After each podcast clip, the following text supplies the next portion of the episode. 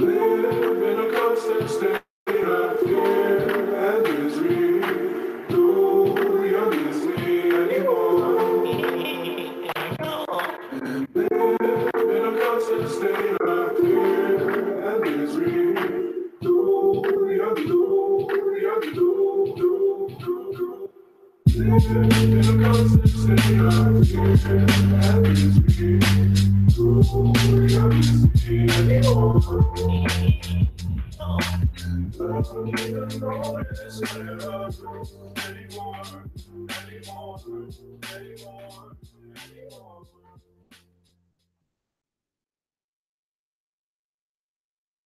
Hello, everybody. Today is Wednesday, February 13th, and we are bringing you Block Digest 156 at block height 562,886. So, what is up? Whew, man, nothing much. Just running through all the work to be done. There's a lot of stuff that's stacked up since we uh, missed that Sunday show. But uh, yeah, it's been going good. It's a good morning. How are you doing this morning, Janine? I have been trying out a new knowledge management tool that uh, our friend Nothing Much sent to me, and it's pretty awesome because I've been looking for something that is the local storage equivalent of Evernote. And it's not as feature packed as Evernote, but it's local, and that's really what I care about. So, not paid to say that, just an awesome app if you want to check it out. It's called Memex. How much did you get paid to say that? I got paid absolutely nothing, but I did stay up for like five hours last night playing around with it. Nothing much has always got clued into some interesting things I'm not aware of. But new knowledge, I thought that was that group that comes up with all that FUD about everything, but I think that's something else. That's that uh that's the people that keep citing, I think, for some ridiculous study, but that's totally off topic. So let's get back on topic. We got a lot to run through. What is going on today, Shinobi? Alrighty. So uh first thing up, I guess, is yet another confusing update on Quadriga. So the CEO's uh, widow, uh, Jennifer Robertson, has apparently been making some weird uh, legal moves uh, very recently and pretty much did uh, two things. Uh, first, she started taking out uh, collateral mortgages on some of her properties um, that were left to her in Cotten's will, uh, which is usually something done to kind of protect yourself from uh, creditors who might go after you. Although that is uh, really kind of odd in and of itself because unless something could be proven in relation to how those properties were acquired that was directly connected to some kind of malfeasance or illegal activity regarding Quadriga, there's really no basis by which they could go after those properties or her.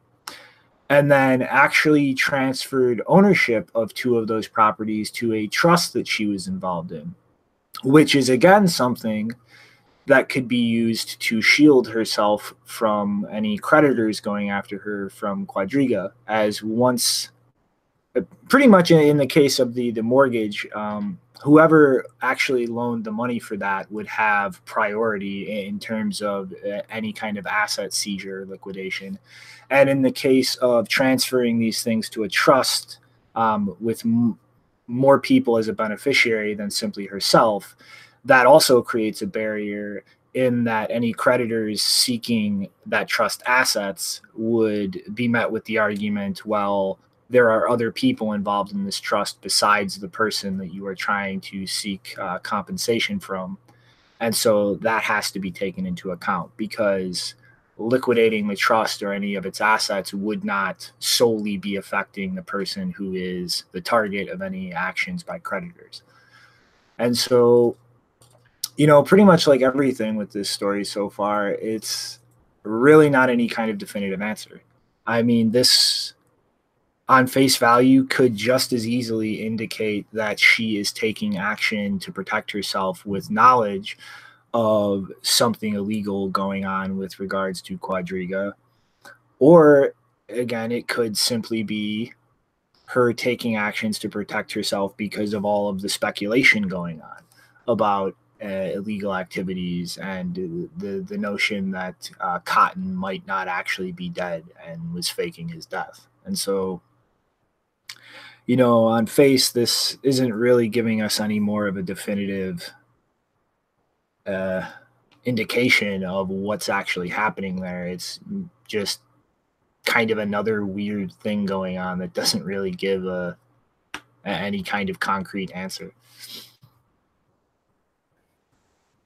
Yeah, I don't think uh, she's uh, in the wrong for doing this or anything. I mean, you want to, you got all these people who are looking for their money and uh, they're kind of pointing back at you. And so taking steps to protect yourself in that kind of makes a lot of sense to me. And um, I'm sure this king thing is going to keep dragging on. I mean, uh, you know, how long ago was Mount Gox? And like we see, like that's still in the news a lot. I mean, um, we'll see how long this thing drags out, but I'm sure this is probably a good move on her part to just try and uh, at least give herself some protection to where the court doesn't just rule that, you know, well, all this stuff's got to be seized until we come up with a with a verdict on the situation because that could take a while. Mm-hmm. All right, so I guess uh, any more input on that before we move along? You go. Alrighty. So uh, next up is a tool uh, that Luke uh, has published in the effort to convince people to lower the block size that it's not any kind of fork or anything directly pushing for that block size reduction, but it is something that could potentially incentivize it. And I'm going to first repeat the warnings that Luke himself gave uh, this code has not been tested as of February 6th. He has not run this a single time. And so this is something, if people choose to use it, um, you know, take that into account.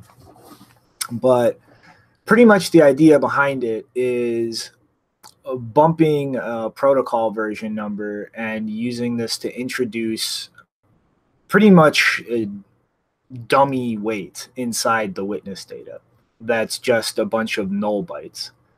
And pretty much what this would do is artificially increase the weight of a transaction.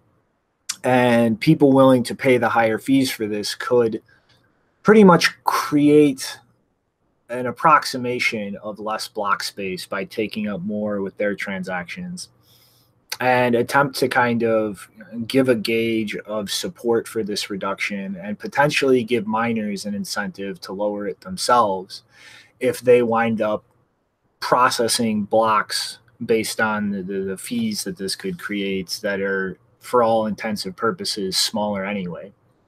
And so what this does is it allows you to insert uh, this pretty much fake weight into the witness transaction and then when calculating the transaction ID, instead of just using the inputs and outputs, it actually hashes this uh, series of null bytes as well to arrive at the transaction ID. And this allows um, pretty much things to be reserialized for old nodes by when the witness data is dumped, creating an extra op return output on the transaction sent to old nodes with those null bytes so that they're able to arrive at the correct transaction ID for the transaction. And so pretty much this is a totally opt-in uh, construction that doesn't require any fork. And this is kind of him throwing something out there to see and give, you know, the overall ecosystem a way to show support for decreasing the block size in a way to actually to some degree gauge that support.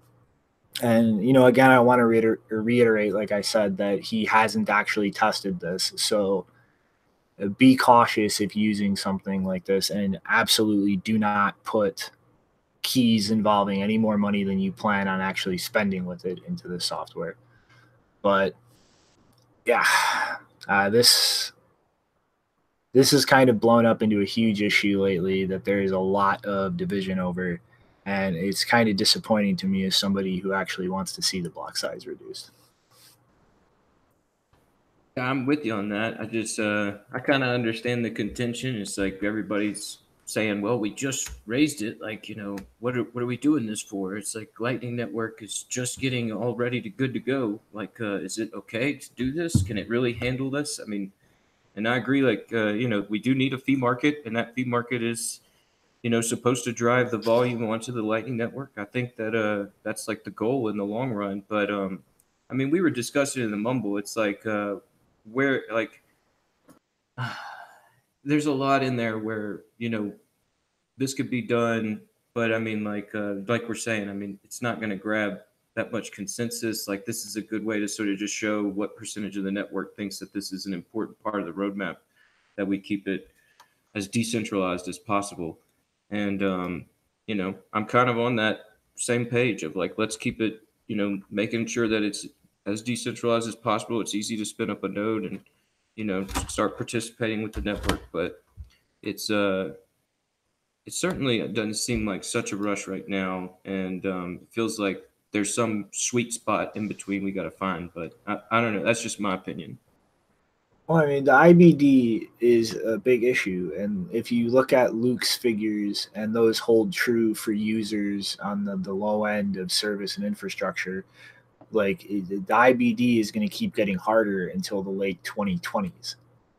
And it's not going to come down with the rate of, you know, bandwidth increases and just overall uh, tech improvements until the late 2040s if the current projections in the low end hold true. And so, like, ultimately, this is going to be locking people out of actually using Bitcoin in honestly places where they most need it.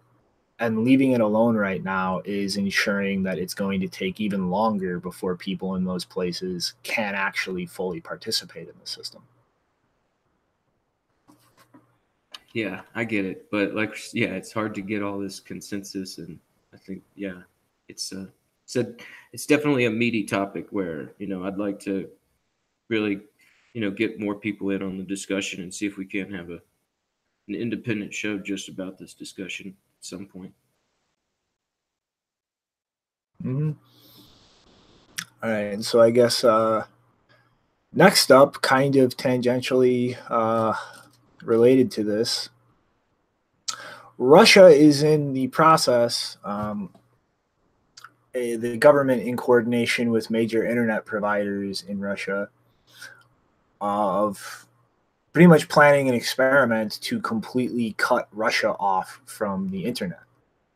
Uh, and this is pretty much based on a proposed law uh, in the Russian parliament from December 2018, uh, mandating that Russian internet providers are capable of pretty much completely severing the internet connection of Russia to the rest of the world and maintain a completely functioning and independent in, or intranet within the borders of Russia. And this is you know this this this is probably one of the most extreme examples of the the balkanization of the internet as a trend that really kind of started with China constructing the Great Firewall and has just been progressively in much smaller ways in the rest of the world, uh, demonstrating things that are pushing for that. I mean, even just looking at the European Union and a lot of the the bills that they're passing right now, as far as data, uh, how that can be managed and used, the way different areas are enforcing copyright schemes and pressuring giant internet service providers and I mean, all of these things are pretty much pressures that inevitably lead to things balkanizing, to companies and services based in other parts of the world pulling out of places where these laws and policies uh, make it uh, difficult or more costly to provide services there. And like, th- this is a, a big problem because if, if this general trend really continues and starts picking up steam, I mean, inevitably, you're looking at things like what Russia is planning here becoming more and more prominent around the world. And for something like Bitcoin that is completely dependent on being able to propagate data all across the world, uh, this could pose some big issues. And I mean, the, they're supposed to be doing this test before April 1st. So this is something that we should actually be able to watch and see the, the repercussions of pretty soon. But, you know, ultimately, everything needs to be interconnected for Bitcoin to function. Or we start seeing miners partitioned in different isolated networks, forking off into totally independent networks. And if those partitions are ever removed afterwards, then we're looking at a situation where either people will instantiate rules that make those splits permanent, or you are talking about potentially billions and billions of dollars of economic activity just being completely erased, eh, depending on which partition actually has the longest chain, which would have disastrous consequences for people if Bitcoin actually becomes a very important, widely used asset. And eh, as of right now, you know, really the the only thing we have to defend against this at any kind of large scale is Blockstream satellite link.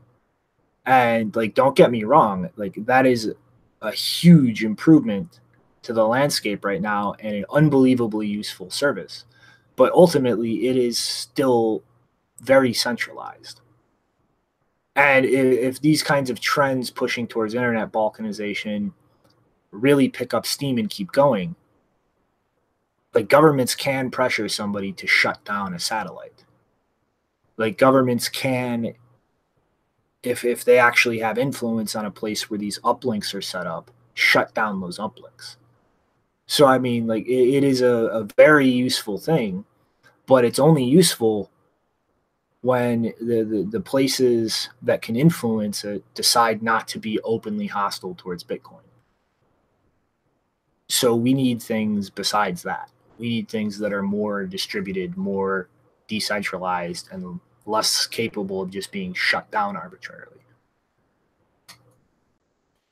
Yeah, man. I mean, like this. Uh, this Russia internet story sounds pretty crazy. I can't even imagine them trying to do that over here because I mean, it would just feel like it would tank the market, and markets are already pretty weak and everything. And uh, I mean, but I do see your point on how this story relates to the previous and how you know this uh, this worry about you know, I, I guess is like uh, just making the hardware so much more.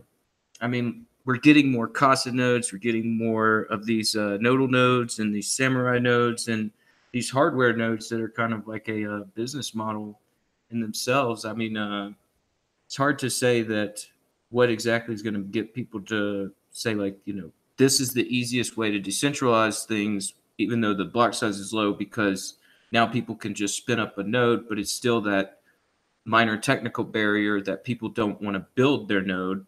And so yeah it's hard to say like uh i mean but it definitely is a fear. I mean we've seen it to where uh, you know everybody's kind of pointing at each other in this you know space for good reason so we all kind of keep each other honest. And i mean uh, we saw it with the roundtable and you know i could see it with this too and i mean it's just uh i mean it's hard to say i mean all I could say is that yeah, I think decentralization is important, and it is important that we get the block size a little bit lower to where the fee market is helping secure the chain, and everybody's taking advantage of the Lightning Network. All those things are important, but it's hard to say like what the answer is. I mean, other than like we are here and we got SegWit, and you know that enables Lightning. So where's that spot that keeps the blocks full and like uh, what's the level of volume that requires that? These are things that i think we still have to wait and see but i'm totally sentimental to your position. I understand like uh, you know it's dangerous the road that we're going on. So we'll see. Uh, fees are a very very tiny part of why i want smaller blocks like it's keeping the IBD from growing too fast. I mean, ultimately, like it is what it is now. We we're not getting rid of the historical chain, so it just comes down to how much can we mitigate future growth so that technology catches up faster for less developed places in the world? And I mean, ultimately, to me, the, it just comes down to thinking long term and not just five seconds from now. And I mean, you know, I, I understand people being hesitant to push for changes like that, but I also see in terms of people not wanting to lower the block size, just like frankly, a lot of arrogant shitheads in the developed world who just don't give a shit about uh, less developed places in the world because they can run a node right now just fine. And so they don't care that other people can't. And like that kind of attitude is exactly what is going to march us into a small group of people controlling the consensus process going forward. And if that happens, then Bitcoin failed. It's just another centrally controlled system. Oh man, yeah, this is a heavy topic that we need more voices in. Like, I think we should work towards uh, maybe just getting a bigger discussion going on this. Mm-hmm. But you know, next, uh, just a really quick update. Um, pretty much, um, there is a vulnerability in the RPC for all versions of Bitcoin Core and Knots, um, except the most recent version of Knots. There is an untested um, patch for this. But pretty much, um, the, way the RPC service works uh, for uh, entering commands and getting data back from a node um, it's set to try binding to both IP6 and IP4 um, IP addresses. And so, pretty much, uh, this can be, in, in short, manipulated so that one of them fails and the other binds, and somebody can use the the version that failed to bind uh, to pretty much intercept, um, you know, commands and information that the uh, RPC gives access to. And I mean, really, first off, if you are running a node on a computer that only you have access to, like your personal computer, like nobody else has a username on it, you're fine. You don't have to worry about that. This issue is really only relevant for computers with multiple accounts. So pretty much people who are running things on VPSs or servers that multiple people have access to. And it can be dealt with pretty much by guaranteeing that things uh, bind properly. And um, you know, just in the interest of time, because we have a lot of stuff uh, to cover, uh, you just go check out Luke's uh, blog post on this in the show notes. But pretty much, um, if you're running it on your personal computer and nobody else has a username on it, you're fine. If not, um, just ensure that the RPC port can only um, your node only binds to a single RPC port, and that pretty much deals with the issue. And if, if this is relevant to you, like I said, the specifics are in Luke's uh, blog post, but that's pretty much it. It's not really that big of a deal. Very narrow surface there. And uh, yeah, it's good to see that get put out. Appreciate that. I definitely need to go through that blog post again. So, yeah, like you're saying, there's a bunch going on here. So, let's talk about um, another possible Constantinople bug. Like, I, might have to retitle that because been discussing that this morning about this, and there's been some back and forth.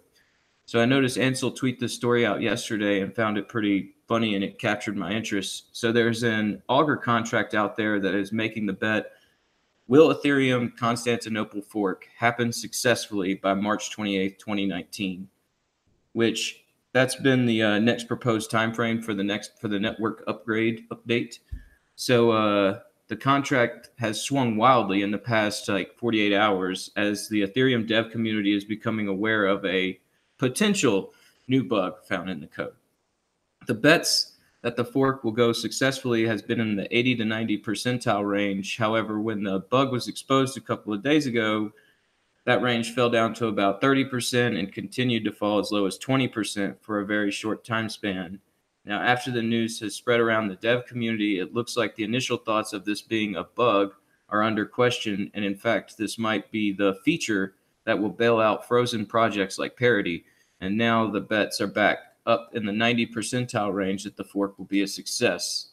And uh, I spoke with some guys in the some Ethereum devs in the in this Colorado blockchain Slack this morning. They're saying really this uh, this Augur contract is just like a terrible way to measure. Like this is really a bet to see whether or not uh, the ice uh, the I guess it's the ice age issuance and the way that that's all going about, whether or not it's actually going to time out right. So, but anyway, onto the bug. Like I'm saying, it's related to the function that froze all the parity funds when DevOps 199 made use of the kill script to self-destruct the contract. So once a contract has been killed through the script, through the script, the only way in the past to recover those funds has been through a hard fork. Well, this new bug or feature, depending on how you look at it, will look to route around this problem by enabling a quote contract replaced function. And the reason this has been taken initially as a bug because it's pretty damning for the concept of raising funds and moving around value if it's as simple as writing a quote unquote contract replace contract for a bailout. Uh, anyway, Jason Carver, an Ethereum Foundation developer, has stated you can construct quote you can construct a pretty innocuous contract pre-Constantinople one that has two possible outcomes from a transaction. Contract exists, swap tokens. Two, contract self-destruct, waste some gas.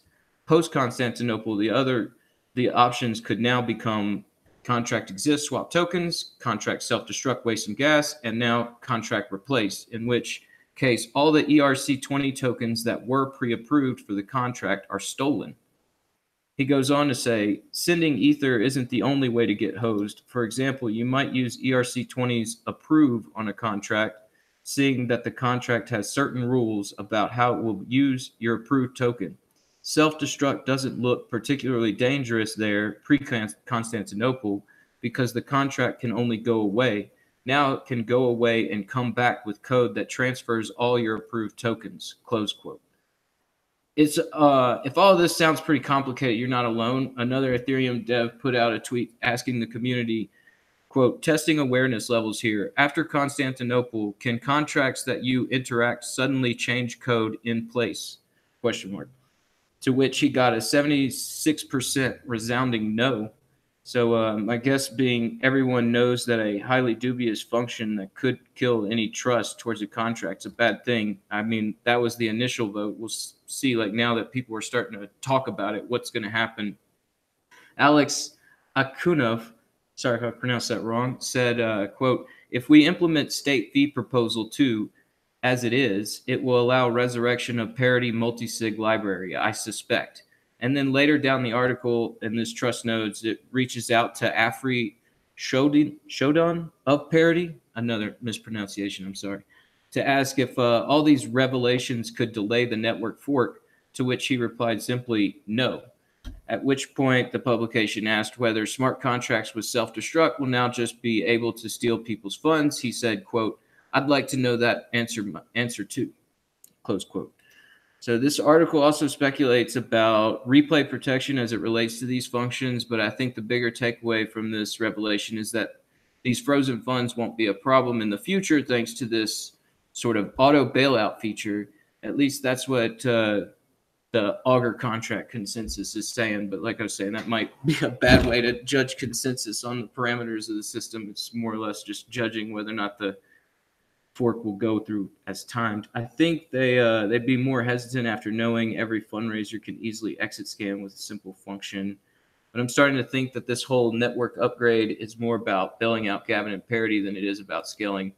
Anyway, they might have uh, more time thanks to this Ice Age mechanic. That's it. That dropped their daily issuance from 20,000 to 13,000 ETH, and that number will fall again in a few more weeks to around 10,000 ETH also, their block time should be incrementally increasing at the same time.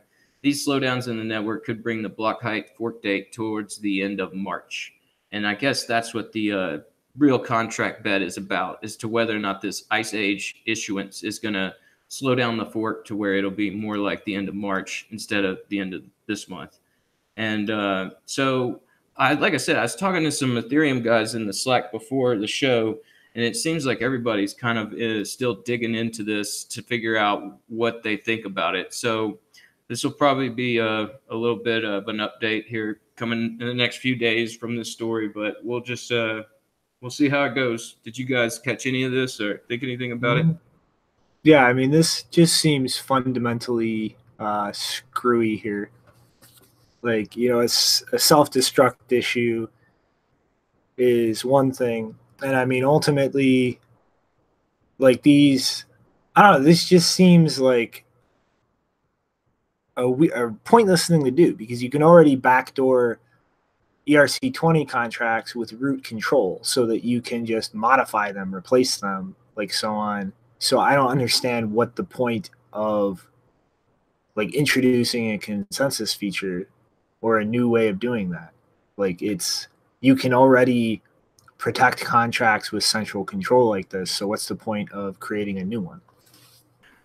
You got me, man. And like the the thing that gets me is like, doesn't it totally negate the security trade off there? Where at least like, uh, you know, if it does kill the contract, you don't have to worry about those funds being stolen. I mean, or you know, being used outside of the you know. Oh wait, I, I I am brain dead. I just realized. Yeah, you're you're talking about ETH in contracts too, not just ERC twenty tokens. Yeah.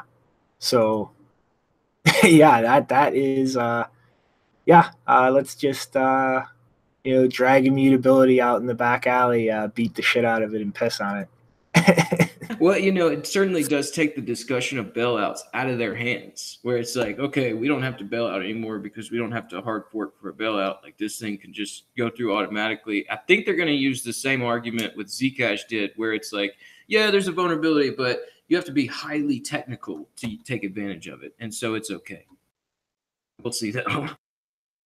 yeah, this is yeah, wow, we won't have to deal with bailouts anymore, but we uh threw all confidence in the system out the window. yeah. All right, so that's a big meaty story, but let's keep going because, like you're saying, we got a ton of stories. This one's just a quick update. The uh, an update from the Winklevoss and Charlie Shrem lawsuit. So uh, from the court case between Charlie Shrem and the Winklevoss twins, we covered this story when the news broke on a lawsuit a few months ago on episode 137 Funds Are SAFU. the lawsuit stated that the Winklevoss twins had made a purchase of around $1 million worth of Bitcoins back in 2012, to which supposedly Charlie still owed them around 5,000 Bitcoins. After Charlie made some flashy posts, they decided to take legal action in an attempt to recoup these supposed lost coins. At the beginning of the suit, the judge decided to freeze Charlie's accounts and assets while the case was being litigated. And uh, Charlie's attorney, Brian Klein, had this to say at the time quote, the lawsuit erroneously alleges that about six years ago, Charlie essentially misappropriated thousands of Bitcoins. Nothing could be further from the truth. Charlie plans to vigorously defend himself and quickly clear his name, close quote. Then, about a week later, Charlie got a small victory when the judge lifted the court order to freeze his accounts and assets. And in that hearing, Charlie filed for a motion to recoup his attorney fees and related costs defending the motion. Now the judge has ordered the Winklevoss twins pay back $45,000 in legal fees. Brian Klein had this to say, quote, We are glad that the judge ruled for Charlie and ordered WCF, the Winklevoss Capital Fund, to reimburse him for legal fees he incurred in overturning WCF's approximately 30 million attachment order.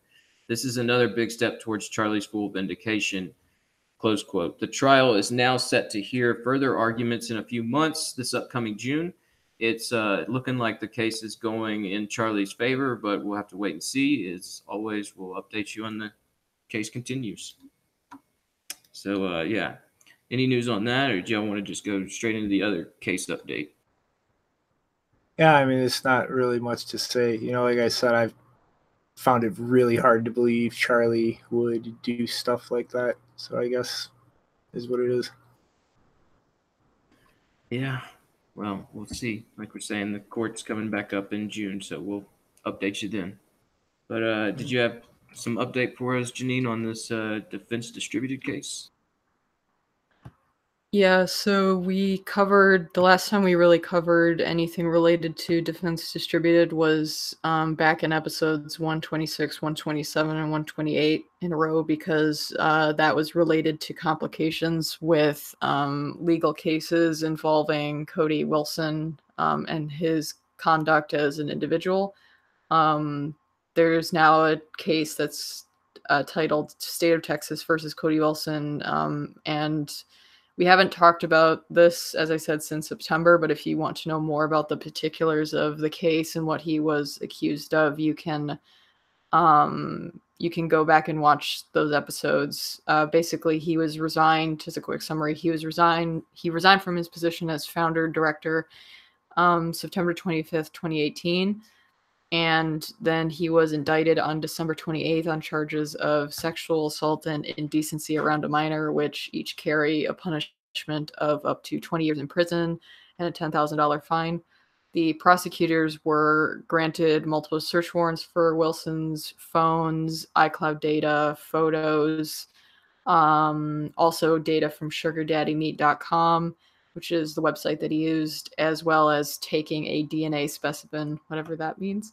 Um, in January, he was uh, he was actually out of jail on a bond of one hundred fifty thousand dollars and was even allowed to travel out of the state over the holidays. And then he was scheduled to be arraigned, i.e., formally charged on February first, so almost two weeks ago now.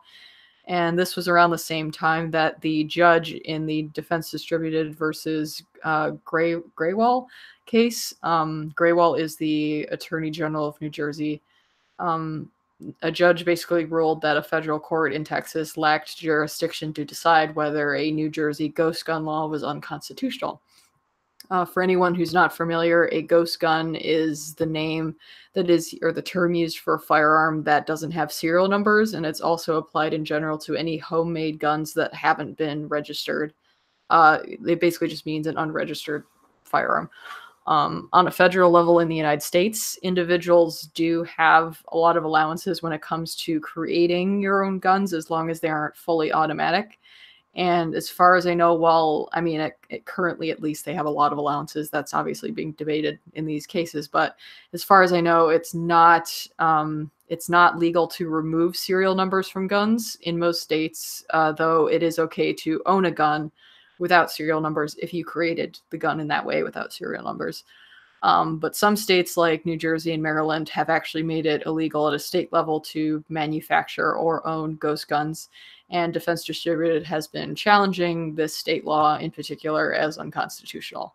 Um, on February 5th, Defense Distributed and a bunch of other um, firearms Second Amendment organizations filed a fresh complaint against the General of the state of New Jersey, and instead of um, they, because previously they were trying to get the case heard in Texas, the judge um, denied that, said they don't have jurisdiction.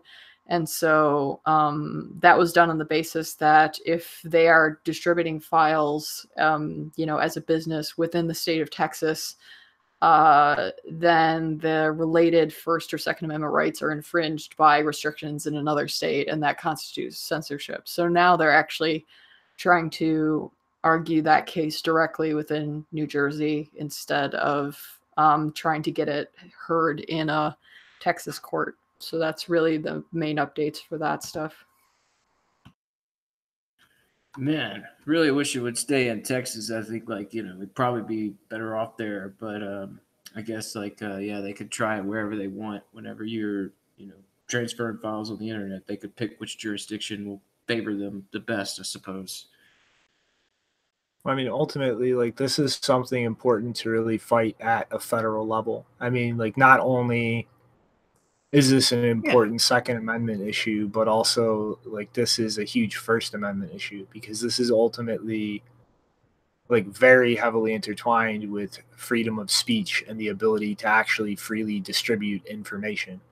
I mean, like that's an important precedent that's going to go way beyond guns in the Second Amendment, even though those aspects of it are very important in themselves too. Yeah, it seems pretty crazy that this is being tried at a state level. right. I mean, I guess uh, it's got to go through the proper channels, which I mean, I guess it's going to be uh, pushed to a federal court. When yeah, it'll be a it'll be something we're covering for a while, I'm sure. Mm-hmm. Alrighty. Uh, guess anything else to say on this one? No, sir. What's going on with this uh this new trading app I downloaded?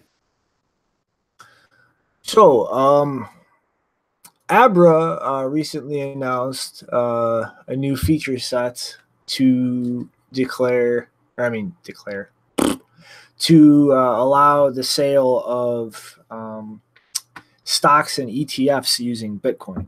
And so, to really kind of explain how this works, first I need to kind of go back and explain really a core feature of how Abra works in general and a, a model that was originally applied to, um, you know, fiat currencies.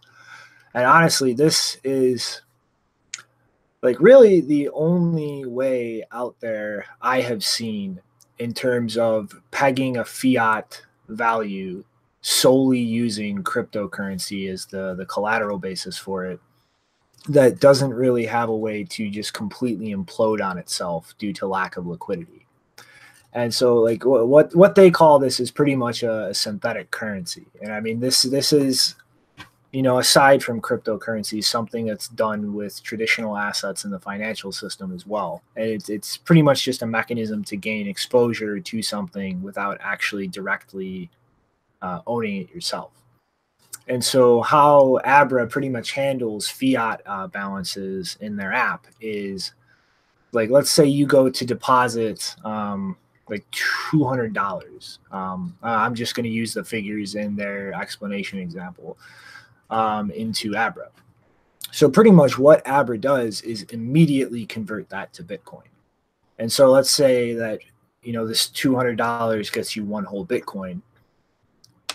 That app doesn't actually directly hold that fiat. It's immediately transferred into Bitcoin and moved into a multi signature contract.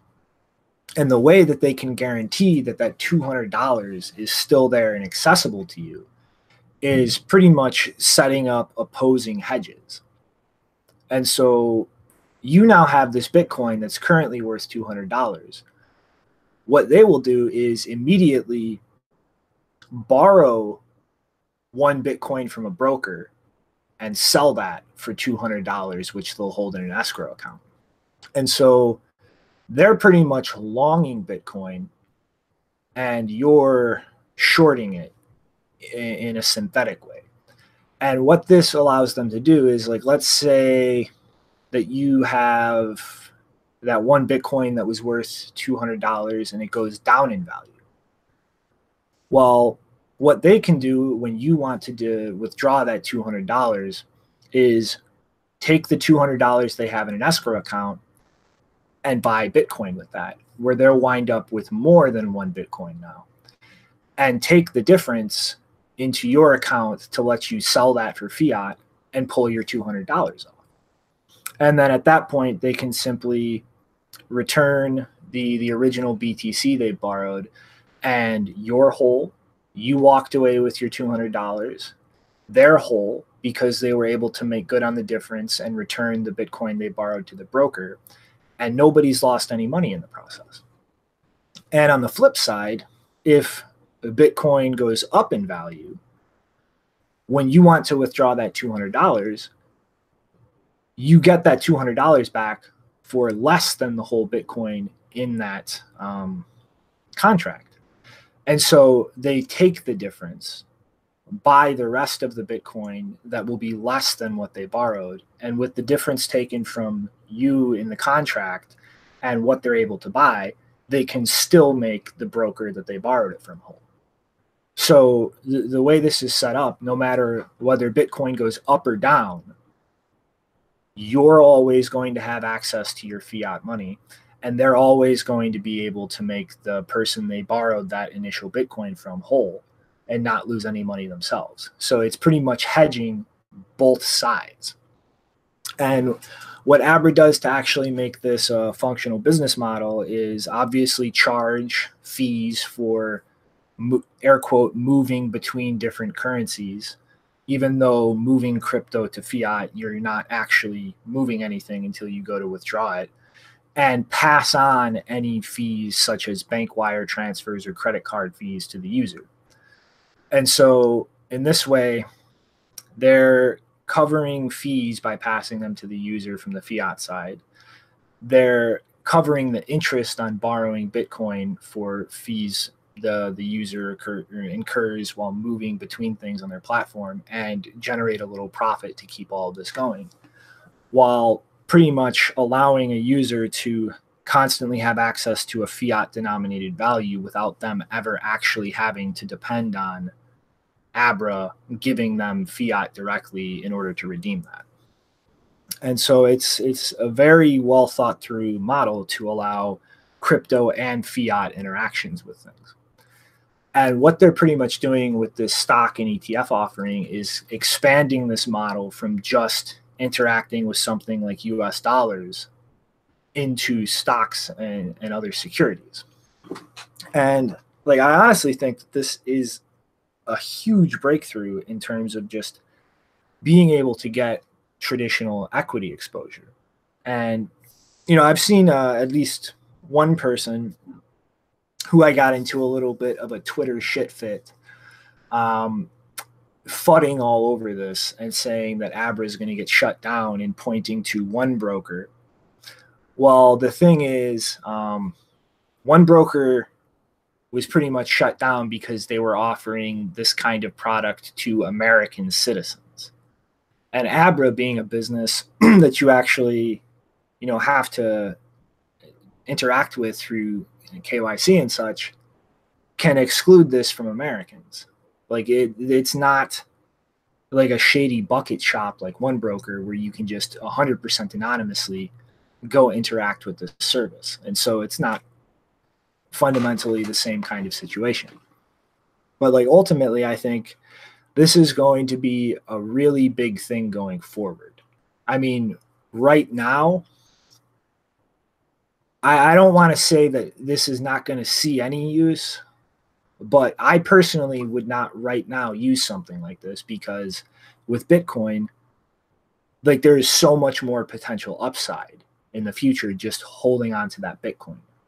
But in the future, when Bitcoin has hit that saturated point where we're not increasing exponentially in price on a regular basis, when it starts like leveling off and stabilizing with greater liquidity, I think that this type of product is going to be amazing because it allows people to gain exposure to other types of investments through Bitcoin without actually exposing themselves to the kind of controls or you know the all the baggage that comes from the legacy financial system. And so when Bitcoin is more of a stable place to just leave value and gain slowly in the short term, it will still be usable to gain access to investments that could appreciate more rapidly in, in the long term future.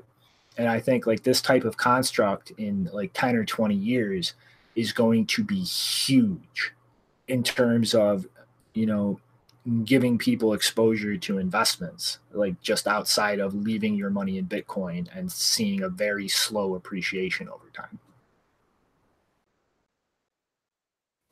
Yeah, man, this thing was hitting some waves whenever uh, people were talking about it. And uh, I mean, I started, you know, we were talking about it today, so I downloaded the app last night, and it is like, uh, it's got a lot of different coins in there. You know, it's like 30 something cryptos, and then it's like about 40 or 50 different fiats, and they even have the Bitwise 10 in there that you can go into. And I imagine here shortly they're going to start adding these different stocks that you could get. And uh, I mean, it's an interesting thing. I mean, I'm not really a trader, and I don't really mess around with these uh, margins and fooling around like that. I, you know, I've never really been on that side of the world of things, and uh, so I mean, I'm just looking at it. Looks like it definitely has a bunch of good options, and it brings in some competition for guys like uh, Robinhood. I mean, they've kind of been uh, running the trade crypto trading game, and uh, so I guess it's a you know it's a good thing to see some other competition step in here and actually offer some unique things that Robinhood doesn't offer, or or, or any of these guys offer. So it'll be mm-hmm. uh be good to see it get developed out. I mean, like that's like kind of the beauty of it. I mean, like the barrier to entry to investing in things is is like it's coming down, but you're still subject to those controls. Those like people actually holding the, the investments and the assets with total control over them. Whereas this type of construct from Abra, like this is actually enforced through multi-sig. Like it's not something at all that they can unilaterally just seize or take away. And I mean, going down the, the future, it's very possible that this type of construct could be even improved with lightning like models or taking advantage of like more advanced scripting as it becomes available so that it, it's even more distributed. It's it's not just like it's locked here. And so we both have to come together and negotiate it. Like this could potentially be expanded in the future to have a lightning like setup where you would be able to just cash out of something with like some kind of delay or script enforcing it.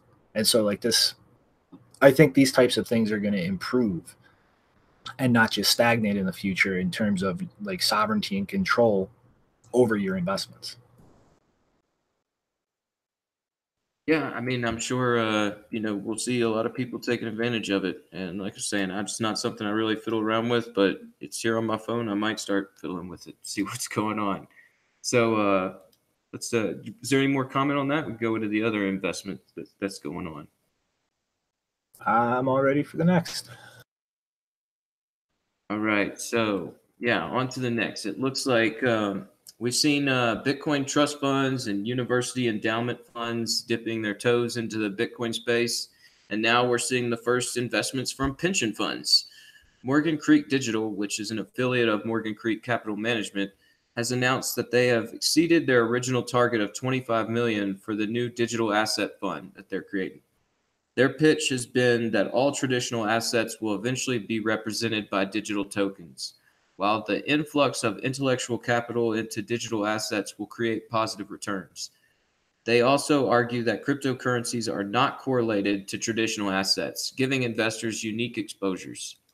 This pitch grabbed the attention of two plans in our two pension plans in Fairfax County, Virginia. The first being the $1.43 billion police officers retirement system, and the second being the 3.9 billion employee retirement system for Fairfax government workers. These were the two lead investors that ended up raising $40 million. Morgan Creek Digital will make investments towards toward crypto and blockchain startups, as well as digital tokens and cryptocurrencies. The firm has already made investments with some big names in the space like Coinbase and Bakkt. Anthony, I'm going to get this wrong. I know it. Anthony Pum Pliano, I think that's how you pronounce it, I'm sorry, said in a phone interview with Bloomberg that, quote, there's a belief in the institutional world that if the industry will be around for a long time, it will be very valuable. The smart money is not distracted by price, but looks at the long term trends and believes they are betting on innovation as a great way to deliver risk mitigated returns. Close quote. Then Catherine Molnar, uh, again, I'm sorry, of the Fairfax police officers pension commented, quote, blockchain technology is being applied in unique and compelling ways across multiple industries. We feel it is important to be opportunistic and are excited to participate in this emerging opportunity due to the attractive asymmetric return profile that it represents. Close quote. I hope for their sake they have a good percentage of Bitcoin in that portfolio. But uh, either way, it's uh, good to see stories like these. They really bring out the uh, sentiment that while we may be in this uh, price bear market, it's what people may be thinking. We still have these uh, new highs to reach towards. And, um, you know, this is like sort of just a confirmation story about that. So, uh, what do you guys think about this? Yeah, I think this is a huge like first step. I mean, like this is something everybody in the space has been talking about for a few years now. Is like these like different pools of like large amounts of capital with a huge incentive to come into this space. And I mean, like we've we saw like late last year, like um brain fart. Um, endowment funds from like Yeah. major universities start moving in, and now we're starting to see the first steps of pension funds. And I mean, I think with like a lot of these pension funds, that incentive might even be stronger, and like they are much more capital i- i- inside of those than things like these endowment funds. And I mean, you know, just to kind of give a little uh, local um, insight to how these things work. Like the the Chicago police pension used to be um, pretty heavily invested in a few gun manufacturers that returned very high percentage um, rates of return and um, dividends. You know, based on the the stocks that the pension fund was holding, and they dumped those stocks for purely political reasons. Like the, the Democratic government in the city just got rid of those from the pension fund simply because they didn't like the political association with the pension being involved with gun manufacturers, despite it showing a very good return for the police officers who've been paying into that pension. And like that is greatly exacerbated the huge underfunding that the pensions in the city have. And so like we, you've seen like the whole point of, of funds like that are literally to just pay for retirement costs for the people who pay into them. And like the government here literally sold a very good returning investment specifically because political party line. And so I like very much think that that is not an uncommon thing regarding a lot of these public pension funds. And so like they're not not just underfunded, but they've actually fucked revenue they do have because I don't like how this looks um, on me as a politician. So I'm going to fuck all of you people who paid into this fund. And like that creates a huge incentive, like in the long term, to really try to make up those returns that they've lost. And things like Bitcoin have a very high chance of doing that, even with very small percentage wise investments. So yeah, I think this is something we're going to see more and more of because, like, that is a huge problem that despite how long like it's been going on like so many people just refuse to acknowledge the societal problems that is going to cause when it all comes crashing down Yeah, I think it makes a lot of sense, honestly, for pensions to be invested in Bitcoin and uh, you know these uh, these markets in general, because I mean, all those plans they seem to be like uh, trying to do this slow and steady, safe route. I mean, like to where they're invested in a lot of traditional markets. So for them to be invested in some asset that you know um, isn't correlated, I mean, uh, you know, some people would argue about that, but I mean, for the most part, I'd say it isn't. It's just like uh, kind of moving with the rest of markets. But I think that's a very beneficial thing for, you know, like you're saying. I mean, if everything hits the fan and goes down, you do not want to be all your apples in those baskets. Like you want to, yeah, sort of spread out and hedge your bets. So it makes a lot of sense. And yeah, I mean, it's just like a, it's a big thing to see. Like you're saying, I mean, we saw, uh, yeah, it was Yale's endowment fund and we saw um, you know that uh, trust fund set up in uh, I think it was British Columbia or Quebec, and um, you know there's just more of these funds coming into uh, Bitcoin and uh, trying to protect their their investors. So yeah, it's a good thing to see. All right, Mm. uh, you want to go on to this next one that's not so good to see if you're currently invested with Wells Fargo. so uh, we'll just run through this real quick there was uh, a fury of Wells Fargo customers online this past week, or yeah, uh, last week, posting tweets about concerns from a lack of access, account failure, and an inability to make deposits at local ATMs. It should be noted that this frustration comes from this being the second outage Wells Fargo has seen that week. It started on Thursday morning when their website stated, quote, we are experiencing some technical difficulties, close quote. And with a tweet saying, quote, we apologize to our customers may be experiencing an issue with our online banking and mobile app. Thanks for your patience while we research this issue. If you are impacted, please check back here for updates, close quote. And Business Insider reached out for comment and a spokesperson said, quote, We are experiencing system issues due to a power shutdown at one of our facilities, initiated after smoke was detected following routine maintenance. We are working to restore service as soon as possible. Close quote. And as right now, you can uh, look at the Wells Fargo Twitter account, Ask Wells Fargo, and you'll see uh, they are still tweeting in response to upset customers who are still having issues with the system. I'd be upset too. If you uh, start reading through the tweets, it's obvious how vulnerable people are to these system outages. One person, Haley Ledbetter, says, "quote I'm stranded in a different state with no way to get gas. I was put on hold for 40 minutes, and you'll have to ch- and you'll and you have to say and all you have to say is check back. I should have switched a long time ago." Close quote.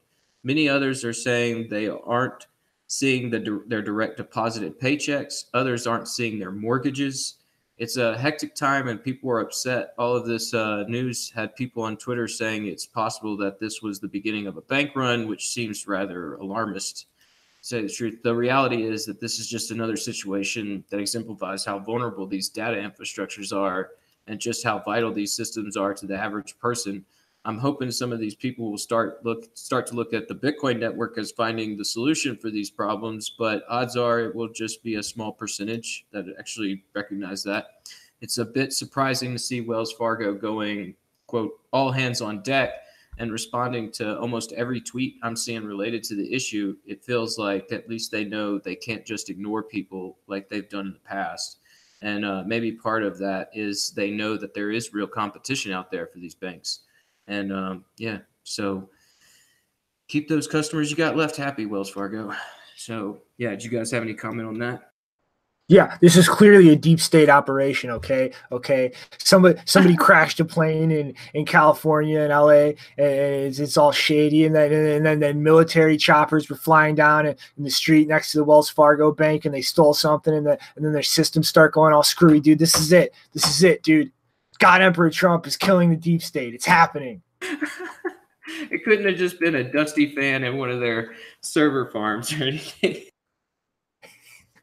All right, obviously I, I, I, was trolling there, but it, it, in all seriousness, though, I mean this is just really fucking suspicious because like a data center fire, that's that doesn't make sense. Like power supplies are really the the thing there that would cause any kind of fire and those are isolated from the servers and set up in a way so you can deal with that so i mean it's not like a fire would start and just start burning servers and then on top of that you know i, I forget where the first um, server farms started having issues but like multiple farms started going down shortly afterwards. So I mean, it's not just an isolated incident at one like data center. Like multiple data centers were going down and becoming inaccessible.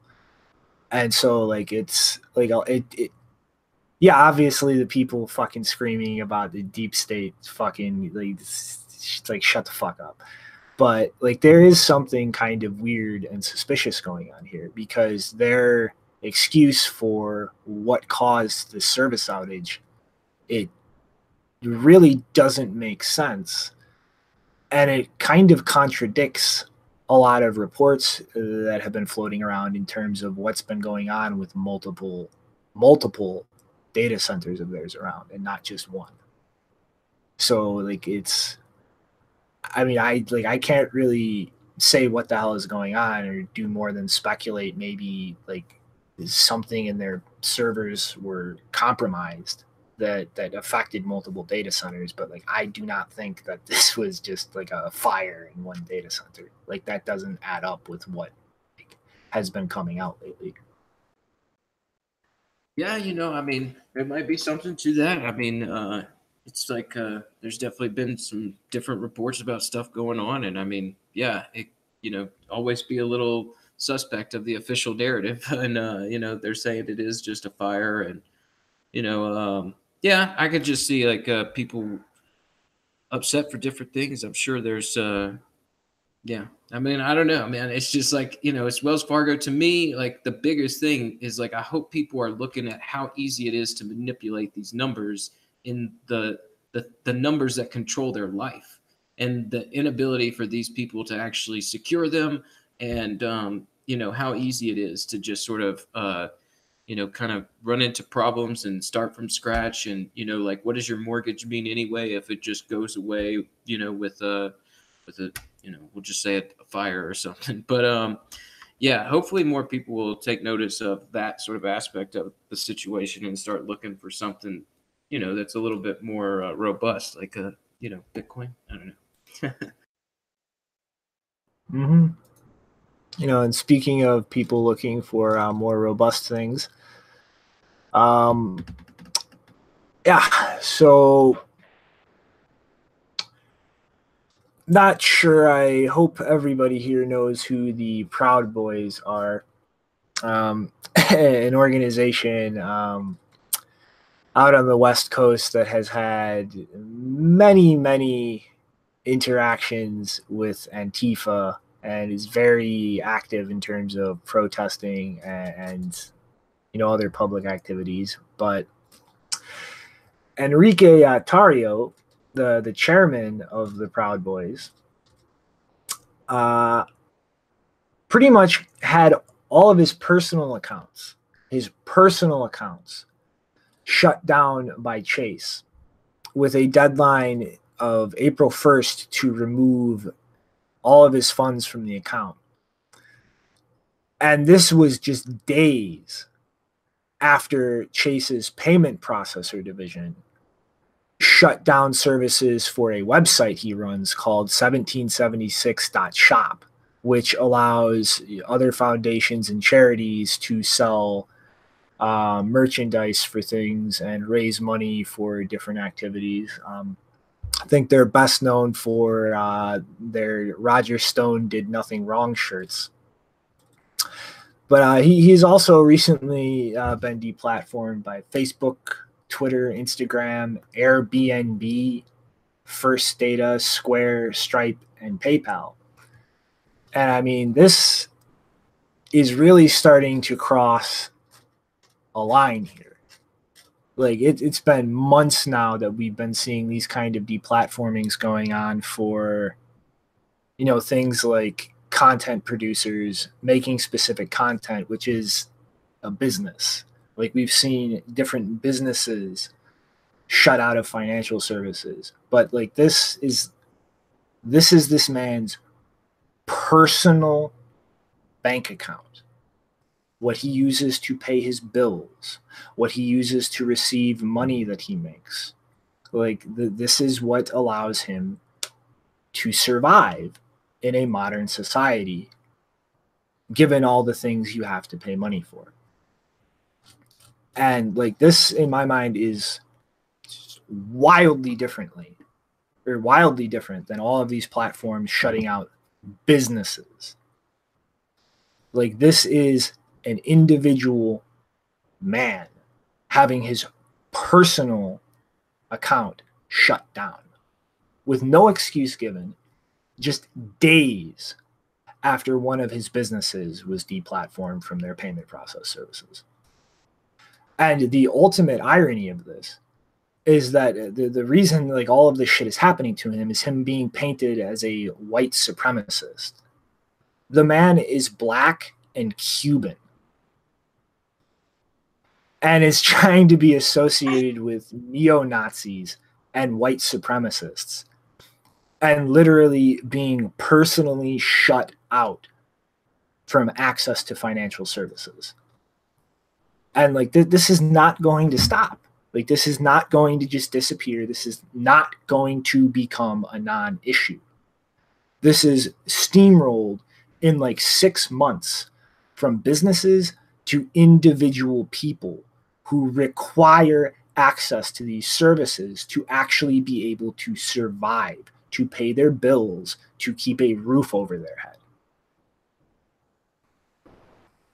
Like, this is why Bitcoin is here to offer alternatives when shit like this starts happening. And like like honestly, the the importance of that cannot be understated. Like this is not just a tech project. This is not just some geeky, obscure thing. Like, this is something that is going to be absolutely necessary for people who hold opinions that those in powerful institutions do not want being held to survive.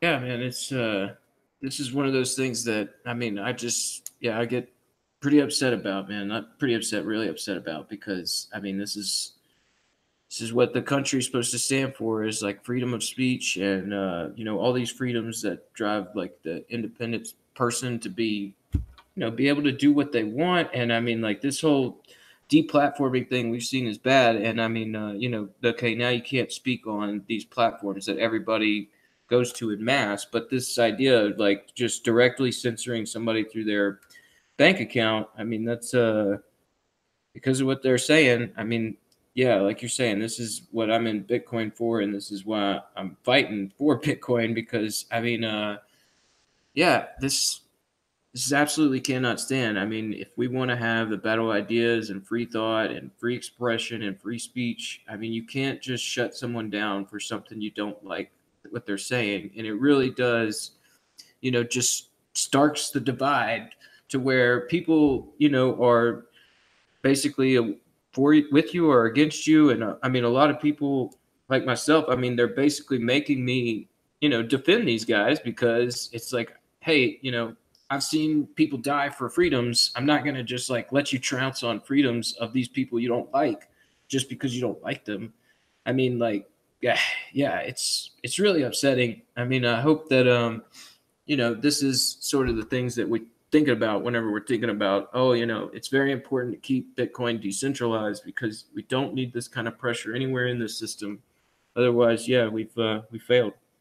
I mean, this is all about you know permissionless uh, value exchange, and yeah, this is uh, is the exact opposite of it. Mm-hmm. And I mean, like also like you know, the, this kind of shit in my mind is going to create another use for stable coins like right now they are effectively just an arbitrage mechanism for traders. But given this kind of shit happening more and more frequently like there, there are going to be people in the next few years in western developed countries who require bitcoin to actually be able to deal with things they need to deal with financially. But that volatility can be very dangerous for people so, you know, something like Tether that allows somebody to move Bitcoin into something stable in dollar terms and move back whenever they actually need to spend or use money. And to use it like that, it doesn't require KYCing yourself. It doesn't require actually sending that to an exchange or an institution and pulling out actual dollars. You, you just hold that asset to keep your value stable and move it back into something like Bitcoin when you actually need to spend money. And I mean, I've like I fully expect that to be something that happens more and more frequently going forward if people in these situations start using Bitcoin because that volatility is not something that's okay for people with families with things that they have to deal with when that's literally their only option like you know it's in some place like Venezuela, yeah, it's going to be better because it's it's just not going down as fast as your national currency is. But some place like America, where you have a strong dollar, something that isn't just free falling, like that's not the same situation. Like you're going to need to deal with that, and I think like stable coins are going to present a way to deal with that. Yeah, I think stable coins definitely will find another use outside of just arbitrage. I mean, you know, talked about yeah, it's just like a good way to bring market clarity and price and everything. But uh, yeah.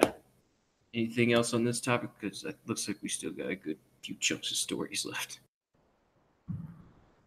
No, I guess uh, we'll just move along.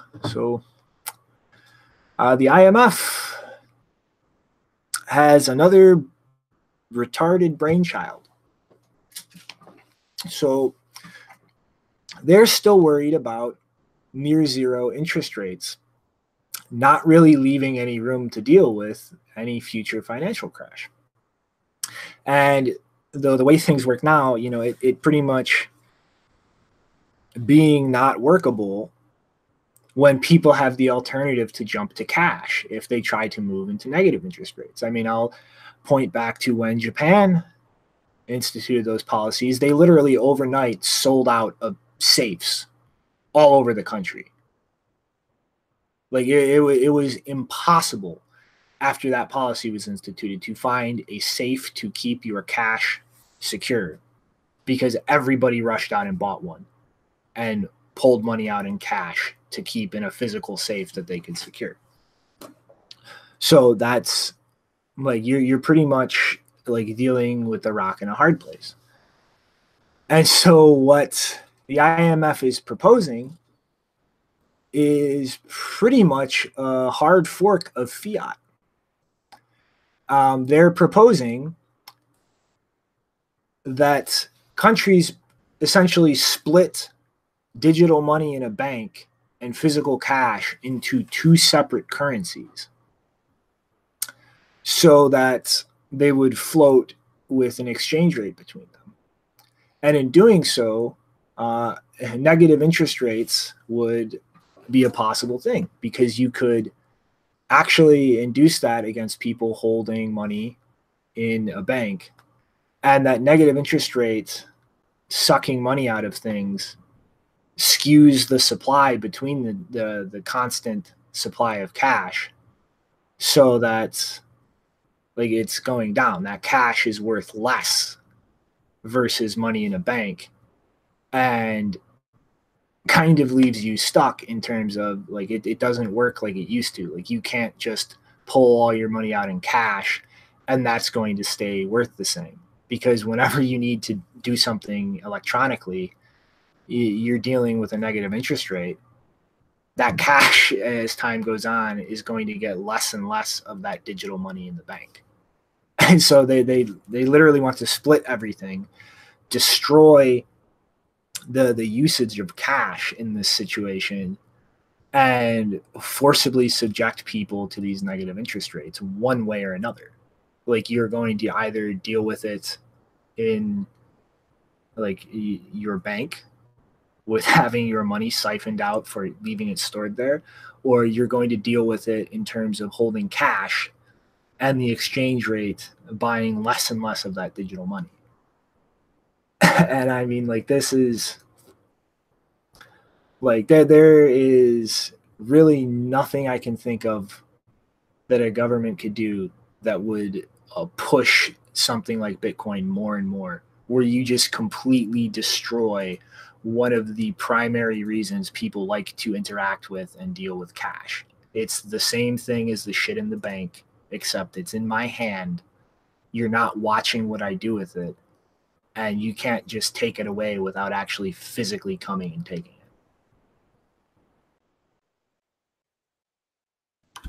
Man, yeah, I didn't. uh Should have like read into this a little bit more. I mean, like that does sound like a problem. I mean, um, you know, negative interest rates and how exactly that's going to affect my uh, my direct deposit into my bank account. I mean, like, does that mean like it'd be good? Uh, like optimal for me if this thing goes through like uh, as soon as it uh does go through like try and get as much cash out as possible or is that like uh, you're supposed to be doing the opposite get as much in your no, bank account? that's what i mean it, it, it doesn't matter. Like if you have money in your bank account you're going to be losing money paying the bank interest for it being your bank account. And if you're holding cash that cash is going to become worth less and less over time versus the money in your bank account so you're you're losing value either way. Like you, there, there is no way to use cash to get out of negative interest rates effectively at that point. Yeah, I could see people moving towards a, a system like Bitcoin if that's the case. But um, you know, yeah, they're really just pushing everybody into a corner and trying to make them decide like, are you gonna get consumed by us? Uh, you know, taking over everything and censoring everyone's voice, or are you going to move to this system that uh, doesn't really pay attention to what we're saying. Yeah, I'm the type of person that I'm trying to remember what the maximum amount I've ever had in a bank account was, and I think it might be $2,000. That's probably the maximum I've ever had in a bank account for any purpose Mhm. because basically as soon as I get any kind of fiat in a in a bank account, I take it out almost like most of it immediately as soon as possible because like just from the beginning, I mean when I first got a bank account as a kid, I literally told the bank clerk like I don't trust you. I'm only going to give you $200 because my parents told me to. You're not getting any more money than that. And that was when I was a teenager. Just be- not because I had any I didn't even have any kind of I didn't have a political stance on banking as a system. It's just that I found the idea of giving, you know, a bunch of strangers your money when I could just have it in my pocket or in a box in my house. It's like, why would I do that? It doesn't make it doesn't make sense to me. Why would I do that? So just from very from a very early age, I just didn't understand the idea of banks and I didn't trust the idea of using a bank.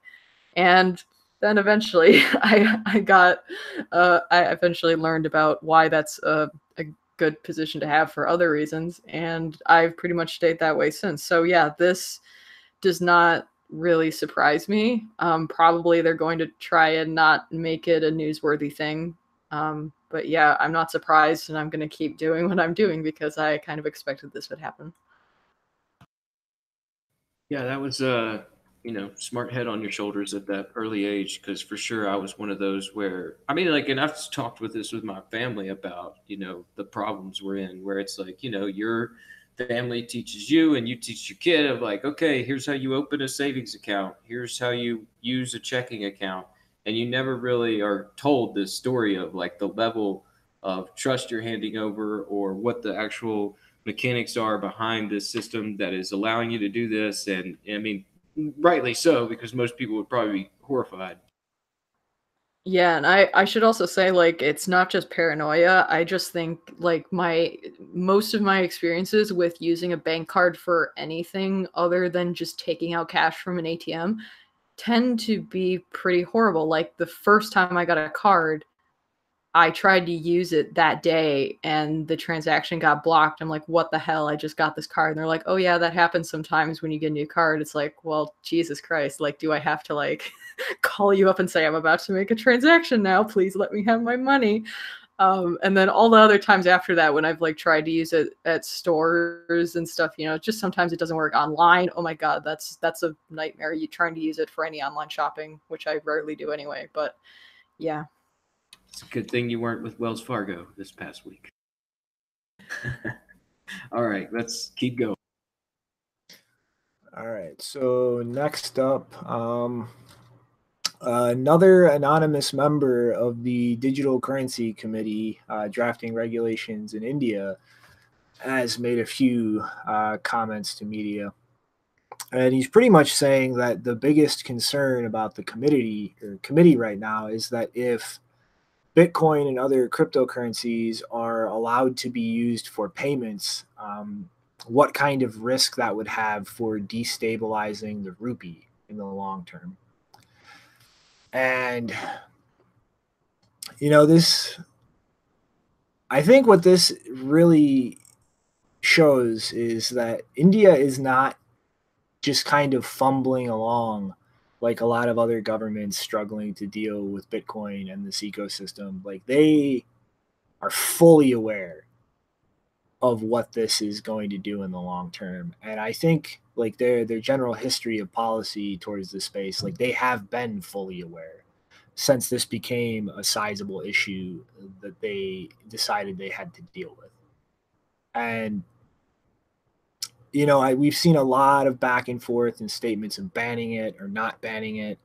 And I, at this point, I don't want to speculate on what they're actually going to do, but I, like, it seems very clear to me that whatever they do is going to be aimed at trying to prevent the use of payments or use for payments.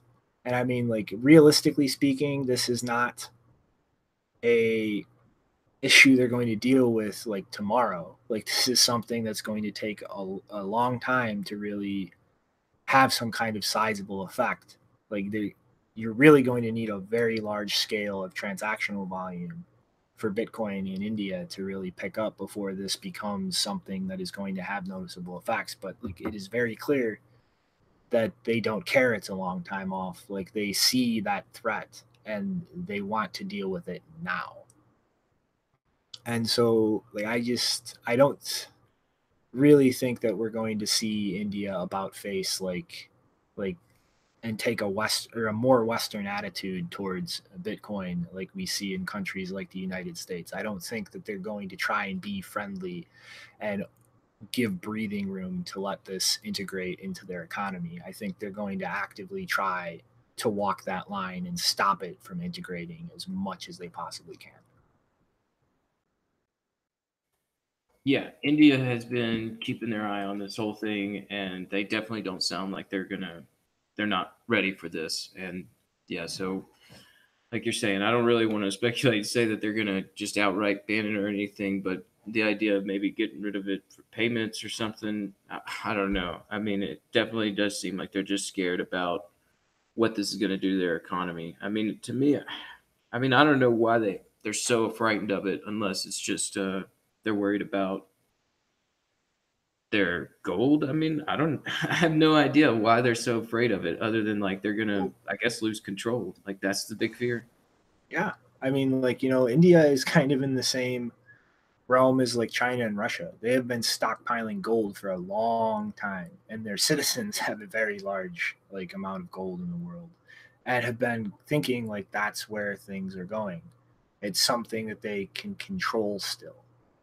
Like that they have influence over, and that goes out the window if Bitcoin just leapfrogs over gold in terms of taking that role in the economy going forward. Yeah, they've definitely been playing that card for a long time, and you know they definitely, I imagine. I mean, well, they've got like princes and kings. And, I mean, I'm sure they're pretty happy with the way the structure is, and they don't want it shaken up. I mean, conservative is conservative, and they don't want to change it. So yeah, I've got to keep moving along with these stories. Got a few left. You want to tell us about what's going on with uh, Julian Assange, Janine? Yes. So it's not really. I mean, WikiLeaks is always a related cryptocurrency Bitcoin story, just because they were one of the earliest adopters. Um, but this, I just keep continuing to update this story because it's important to me. So on February 7th, the City Parliament of Geneva adopted a motion to propose that the Swiss government offer asylum to Julian Assange, who is still stuck in the Ecuadorian embassy in London. And his legal team is still trying to um, have the sealed indictment that is very much suspected to exist for several reasons in the United States uh, published. Uh, they recently filed um, an application with I think it's the Inter American Court of Human Rights or Commission on Human Rights. Um, so that's currently being uh, debated over and fought over. Um, and according to SwissInfo.ch, which is a Swiss news outlet available in multiple languages, so if you want to read it in different languages, um, they say the somewhat surprising resolution was the result of an hour long debate on Wednesday evening, last Wednesday, the 6th, I believe um, framed in the context of providing better protection for whistleblowers.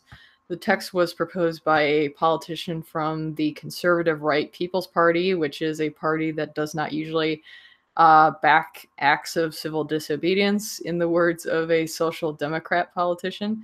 Um, nevertheless, the proposition picked up enough support from left wing politicians to withstand opposition from the center right radical liberals. End quote. Uh, this is not the first time that a proposal to offer Assange asylum has come through in Switzerland. Uh, there was a parliamentarian in Bern uh, previously who tried uh, in the federal council, but that was not really pursued on the basis that he is not a defender of human rights, according to their response. Um, I mean, the documents that WikiLeaks have released have been used in human rights cases, uh, including, you know, UN stuff. And clearly, a more transparent and just society is important for human rights. But what do I know? Uh, in September last year, it was reported that a transparency group had put forward multiple bills to give greater protection to both workplace and state whistleblowers, but so far they have not really gone as far as people such as I would prefer. Yes, it, may surprise some people, but Switzerland is actually not a great place to be a whistleblower. Um, in you know terms of the laws and protections that are available. So I'm not yet too excited about Geneva making this motion because one, it's not an official offer. That should be clear. It's a motion to propose to have Switzerland offer Assange asylum. And so far, the effort to get Switzerland at a federal level to offer asylum to Assange has not gone very far. And I don't exactly know what Geneva as a city can really do in its own terms uh, uh, for offering protection. Keep in mind that Switzerland would uh, probably need to do this at the federal level in order for Assange to be able to take advantage of their embassy in London if you were to use that as like you know a relocation matter or uh, maybe a like go there first and then try and leave the country somehow. Um, but uh, so the swiss embassy in london is i think two and a half kilometers away from the ecuadorian embassy. So obviously it's a lot easier to get to than switzerland the country but um, awkwardly the swiss embassy is actually right across the street from the swedish embassy which is very ironic and horrifying um, so that's great uh, and if Assange was offered asylum directly within Switzerland or even just Geneva, he would need to get there somehow. Get there somehow, obviously. Um, at the moment, that's fraught with even more risk than just trying to get out of the Ecuadorian embassy and go two and a half kilometers uh, to the Swiss embassy. And keep in mind that the United States uh, very likely reached out of its jurisdiction back in July 2013 uh, that resulted in the international flight of a Bolivian president, uh, Evo Morales, being forced to land in Austria just because he had recently given an interview where he said he was open to the idea of offering asylum to Edward Snowden. Um, and this was a flight from Russia that was in European airspace when it was diverted and grounded and inspected because France and Portugal denied them mid flight permission to access their national airspace uh, due to the Obama administration saying that allowing Snowden to land in any of their territory would seriously damage their relations with the United States. Also, in addition to the United States, you also have the UK proving day after day how hostile they are to human rights protections, uh, where they are still ignoring, after three years now, um, they're ignoring a UN ruling which not only said that Assange should be allowed to walk freely, but should be compensated for how the severity of his arbitrary detention has affected his health over the past six to seven years. Um, and it's maybe possible that Switzerland feels it's in a better position than Ecuador, um, especially being a European country. Uh, you know, it used to be that because you were in South America, that gave you a bit of a geographic buffer, but maybe that's falling apart now, considering Ecuador is not really standing up to the United States anymore uh, and many other countries. But since the offer hasn't really been made yet, um, not really sure how this is going to turn out. But if you are in Switzerland, especially in Geneva, there's an ongoing campaign right now to spread information about the motion in case there's, I don't know if there would be an actual referendum or something, but uh, if you have any way to make more people aware of that so that becomes a higher priority, uh, we might as well as well, you know, do as much as possible. So feel free to take part in that if it's important to you. Yeah, I think this is should be important to everyone in the space to pay attention to what's going on with uh, Julian Assange and all these whistleblowers in general. And I mean, even though it is just a motion to propose, I mean, like at least that's a little bit of a light, uh, you know, on the horizon. I mean, I just haven't seen anything like that. And I mean, uh, yeah, the idea of like how exactly this is to go, it's anybody's guess still. But I mean, geez, if they're right across the street, you think they could just form like a human tunnel and let the guy just run across the street real quick to see if they if they want to drone a bunch of people in the middle of the street? I don't know. It's it's just getting ridiculous. But I mean, like, it's a good thing that at least there is some glimmers of hope there for the guy because you can't I can't even imagine just being there for the amount of time he's been there without sort of anything on the horizon. So as small as it is, it's a it's a little victory. All right, you want to take us into this uh, new Coin Center piece about why we should be talking about privacy.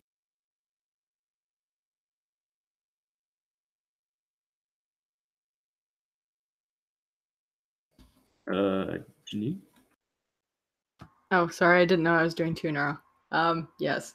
So Jerry Brito from Coin Center decided to publish an article on February 6th titled We Must Protect Our Ability to Transact Privacy Online, which was used um, to also publish an entire paper that's titled The Case for Electronic Cash Why Private Peer to Peer Payments Are Essential to an Open Society arguing that cash is essential to an open society and financial privacy tools, whether implemented in Bitcoin, Monero, Zcash, or Grin, should not only be tolerated but fostered and celebrated. That's what they said. And Jerry writes Given that typically we are being asked about Bitcoin or Ethereum, the simple answer to the question of whether they're anonymous is that no, they are not anonymous, and that law enforcement routinely exploits the transparency of these blockchains in prosecutions. That answer, however, avoids addressing the implication that anonymity is bad. It's not. What is often referred to disparagingly as anonymity is really the ability of individuals to keep information about themselves private. This is an ability that can be put to both good uses and bad. It's how one uses that power that can be said to be good or bad, however, not the technology that one uses to retain one's privacy um yeah so i completely agree with that and it's been one of my pet peeves uh among people who take it upon themselves to talk to law enforcement and regulators about whether bitcoin is anonymous because whenever they're asked about whether it's anonymous it's always with this subtext that if it's anonymous that means it's enabling crime or it is a crime in itself for it to be anonymous and so yes it's true that Bitcoin is pseudonymous, very, very, very loosely anonymous, doesn't yet have a lot of the privacy protections which are currently being explored on the roadmap. But obviously, the goal is to make it more anonymous, not less. And what bothers me when some of these people are speaking to regulators, they don't make that second part clear, which kind of communicates like either there's some kind of appeasement strategy going on where you both know, like, the goal is to make it more anonymous, but you don't want to say that. And so it makes the regulator or law enforcement person feels like, oh, well, if they're not being honest with me, that means that they're, you know, maybe they're worried about this and maybe it won't happen. Or you're communicating that you agree with them that anonymity is something we don't want. And so that's just an implication with, you know, when you're having these conversations with them, that's what it that's what they hear when you don't address whether anonymity is, you know, a perk or a deficiency. Most of them think that it's a deficiency. And so I think in the future, if anyone does want to take it upon themselves to talk to law enforcement, they should say, yes, it's not currently as anonymous as we would like. We are trying to fix that. Like, you should make it clear that it's a problem, that there's not enough anonymity. Right on. I get really tired of people just being like, "Oh, well, there's you know, you got nothing to hide, so it's fine," and like uh, people just give over that right to privacy without even thinking that much about it at all, and then they just don't understand the level that their privacy is being invaded. And uh, you know, it's it's something where I I'm passionate about it, and I know we all are. So yeah, just try and keep uh, educating people that you know we're trying to restore the right to privacy because uh, that's all sort of been taken from us from opting into some of these systems. All right, uh, just in the interest of time, still, let's keep pushing along. Um, so, I was invited to an early screening of Alex Winter's new documentary, Trust Machine, on Friday, this last Friday night. And to be honest, I was hesitant to see it mainly because I didn't want to get pitched the blockchain, not Bitcoin narrative again and especially from Alex Winter, who's made some docs I've really enjoyed in the past. Downloaded from 2012, covered the rise of Napster and its creators, Sean Fanning and Sean Parker, and uh, facing off against the music industry, the deep web. From 2015, covered the rise of Silk Road, the Bitcoin, Bitcoin in the case of Ross Ulbricht. I thought both those documentaries did a good job of being informative and entertaining but this movie had some pretty obvious red flags from the trailer. It wouldn't be that informative, and just by some of the credits. Anyway, this was put together by some local friends of mine, and I was obliged to attend. It was a nice theater, and they served some great beers. It was a lot of fun. Another positive was after the movie, there was going to be this Q and A panel with uh, some reps there, and so uh, we'll get more on that later. All right, so The movie starts out with Lauri Love at a protest, and it doesn't really get into his story at first. It starts with the protest and talks about the power of Bitcoin. It goes into the story of Satoshi and the revolution of Nakamoto consensus. However, it took a pretty quick turn about 20, 30 minutes in, saying blockchain was the flux capacitor of the system with uh, clips from Back to the Future for good humor the crowd laughed, and then the story of Aaron Swartz came in quick and was it was a tearjerker. Everyone was feeling it, and uh, when they went back into the story of Lauri Love, Lauri is a hacker who, in, who in protest, who in protest of Aaron Swartz's death, replaced the front page of the Pentagon website with a game of asteroids. In the setting of the movie, he's facing extradition to the U.S. and he's standing up to the system in his home country, Britain to his credit in his talks, he never really veered from the Bitcoin narrative. He kept saying how Bitcoin was going to change the world. However, there were some executive producers, and they took over at this point a couple of quick FUD points on Bitcoin energy consumption and its network cap- and the network's capabilities. It was saying how we are expending the amount of energy of 177 countries would consume daily, all just to secure this ledger. That just keeps balances. It's it's not what we should be doing. So that's when Joe Lubin comes into the film and pretty much finishes it out. He goes into the Ethereum global world computer pitch, saying the Ethereum that Ethereum is the trust machine the movie is titled for. Cut to ConsenSys offices in Brooklyn, where they are building a solar grid token. Then Africa, where UNICEF is putting global ID on the blockchain and using that for a food program that authorizes your transactions with a retina scan at checkout. Then they go into a worldwide 911 to- network token and covers and then covers artists who have recently used ICOs to fund their albums, like that rapper we covered back in the day, Grammar. Anyway, after all that madness, it cuts back to Lauri going to a British court to see if he'll have to face extradition in the United States. After a few more talks about how this will all be revolutionary, Lauri wins his case and ends up not having to face extradition the last scene of the movie being Lauri and his friends in an elevator yelling at the director, Alex. They'll be celebrating not being extradited. And the lights came back on, and the lady next to me was uh, looking pretty bewildered. She uh, had commented before the movie how she didn't know anything about blockchain or Bitcoin. I asked if she thought she had a better idea of how the system worked after watching the movie.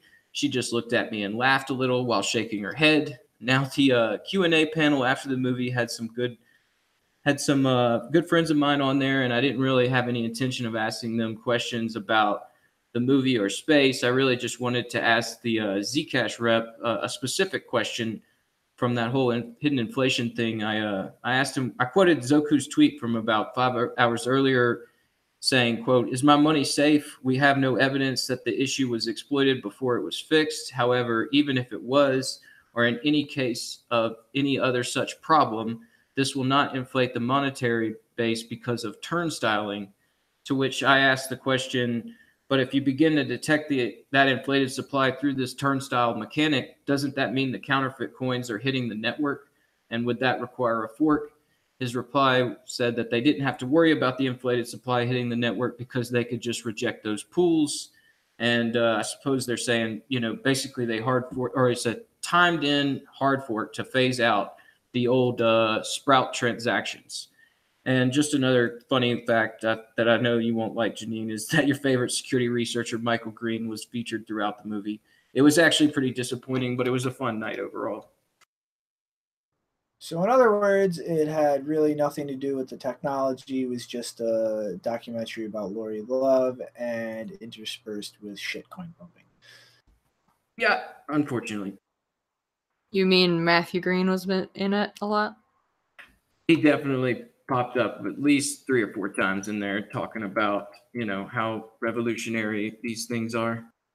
Uh, interesting. Yeah, I mean, I so I like Lauri Love as a person, and I, I don't know, I was j- very early on. I got the sense this this documentary was not going to turn out well. Um, I mean, obviously his story is really interesting, and I might watch it just to see that because I've I've followed that. Uh, in addition to other, you know, uh, related hacking or whistleblower cases. Um, so I I like Lauri Love as a person, but I wouldn't say that I would I would to be interested in the rest of the subject matter and most of what you just described. So, yeah. Yeah, honestly, I was kind of just doing a review to save everybody's time so they don't have to waste it. So, yeah, what's going on with these dApps? Uh, well, I think we should start calling them craps, um, centralized regulated or something because uh, they don't exactly use the term DApp correctly anyway. It's kind of meaningless. So on February 29th, Fluence Labs, which I've never heard of before this, it's some kind of distributed data storage Web 3.0 infrastructure thing. Don't really know. Um, they published the results of a survey which they conducted uh, with about 160 DApp project developers and founders which sounds low, but they pulled it from an aggregate list of 1,600 projects, and only about 900 of, 900 of them even had some way of contacting a person who could be a spokesperson for what the project did and what they used. Um, most of them were from Ethereum. I think it was like 77%. Uh, there was also some from EOS and Tron the most interesting results related to the nature of the infrastructure they were using. And before I list those interesting points, I want to note that uh, in the beginning of the survey, they say that they define a DApp, which should be decentralized application. That's what's short for, uh, abbreviated. Uh, they merely define it as basically anything that has a smart contract as the key component. So as long as it uses some kind of smart contract, even if it's not decentralized, that's apparently a DApp. Um, that's how bastardized and worthless the term has become. Decentralization doesn't matter in this case. So you can basically call yourself a DApp if you just run on Ethereum, even if your smart contract is like, this one person owns all of the money, and that's not going to change. But whatever, you're still DApp under Ethereum weird language use. Um, in part 2.3, which is about the centralized parts of the stack, they report that more than half of the respondents mentioned that they've used centralized infrastructure when developing their projects. Now, that seems actually surprisingly high to me, um, or mm, surprisingly low because they're saying more than half did use centralized infrastructure. That seems a bit low. I I don't really have that much confidence that that many people who are building these things actually could completely avoid using centralized infrastructure. They probably just didn't even know they were using centralized infrastructure, but whatever. Um, then almost 50%, they have a really nice chart showing all of this, but almost 50% use a centralized backend, 40% use a centralized database, 30% use a centralized file storage system, and about 20% for authentication, including APIs such as Facebook Connect. Yay! 20%, a full one fifth of these dApps are using Facebook Connect, or probably something close to it. Yay! That's great. That's it. Wow. Yeah, these uh these dApps and the way that they I don't know, just the bastardization of that word decentralized really gets me, but you know, we'll we'll get into those arguments with those guys. All right, so keeping going back to a popular lap. Or what did you Wait, all right, yeah. what- What, so one more thing, there's another uh, there's another chart about what kind of client they use, like what kind of DApp client it is. Um, over, I think it's like 63, yeah, 63% use Infura. So that's great. Um, only 40% use their own full node. That means that they're using their full, if they're like offering an app to their users, that means, you know, they're hosting all of that infrastructure themselves or they're doing it with Infura. Infura is specifically a service that hosts like Ethereum nodes, IPFS nodes, and stuff like that. So 63% use Infura a lot. That's like two thirds. Only 40% use their own full node in some capacity. Uh, about 28% use some other kind of node provider, and about 25% use a light client. So, yeah, that's great too. Infura runs everything, which is owned by ConsenSys, by the way, who is uh, which is basically controlled by Joseph Lubin, who is in that documentary about how great blockchains are. Yeah, well, we know it's decentralized because it's all on the internet. So, all right, so back to a popular lap and the DApp trying to imitate it. The uh, LN Trust chain we've discussed a couple of times now, and it's captured the interest of most everyone on Bitcoin Twitter. Well, now we have some imitators who are trying to bring that interest into the broader crypto community by attempting a stablecoin chain. Why? Well, because they say it's so cheap. That's why. Trenton Van Epps tags Lightning Labs and says on Twitter, at Lightning, what's good? We've got cool stuff too we are passing around a stablecoin to show how easy and cheap it is. Close quote. Well, unfortunately for you, Trent, no, it's not cool stuff. I understand this die community because they are here locally, and I've see, I've even been to one of their events, which we talked about right before we left for the last for the, our last hiatus. These guys just sit around and think of ways to drive token adoption. They see the LN Trust chain getting some hype and community support, and they want to imitate it. However, this isn't all just hype. This is just one part of stress testing a new system and seeing what potential possibilities are out there. I even linked an interesting an interesting project sprouted out of the uh, trust chain where Grubles wants to start the LN inverse chain, where instead of adding sats to a transaction, they are slowly bleeding out of the transaction.